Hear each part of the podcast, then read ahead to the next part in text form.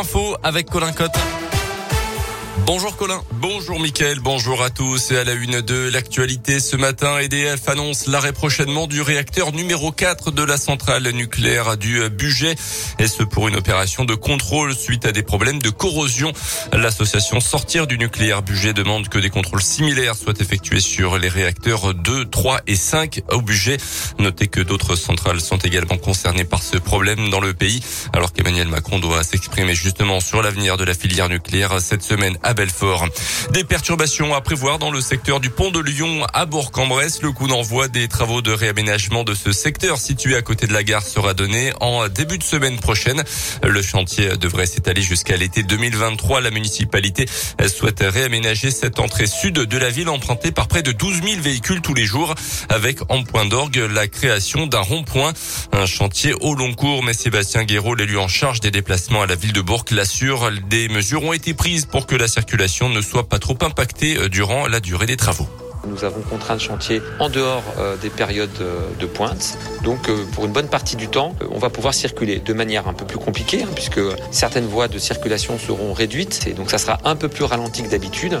Nous avons également prévu potentiellement des travaux de nuit à certains moments. La seule véritable contrainte de circulation, c'est lorsqu'il va falloir travailler sur les réseaux d'eau sur le pont de Lyon. Là, on sera obligé de faire une circulation alternée sur le pont de Lyon, mais nous avons privilégié pour ces travaux impactants les congés scolaires. Voilà, on a contraint au maximum le planning du chantier de manière à ce qu'il soit le moins pénible possible à vivre. Le coût des travaux pour la ville de Bourg-en-Bresse, environ 5 millions d'euros.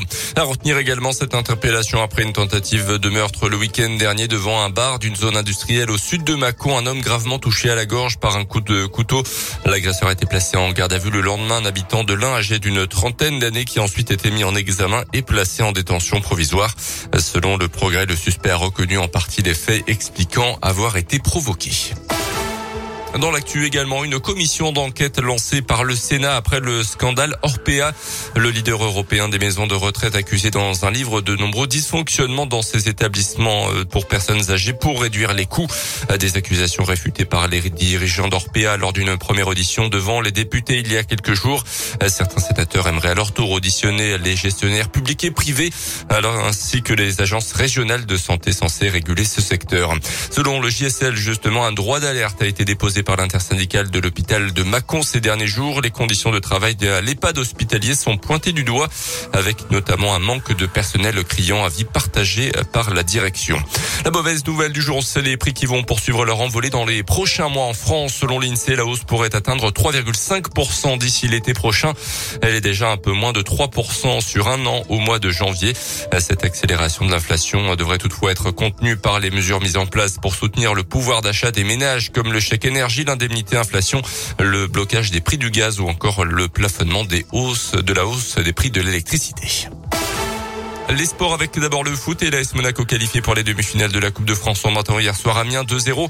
Ce soir la suite des quarts de finale avec un duel entre clubs de quatrième division Bergerac et Versailles.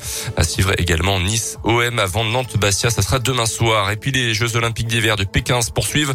Les Français engagés en patinage de vitesse ce matin c'est du short track. Quatre Françaises qualifiées également pour la suite de la compétition en snowboard cross. La finale ça sera un peu avant 9h tout à l'heure.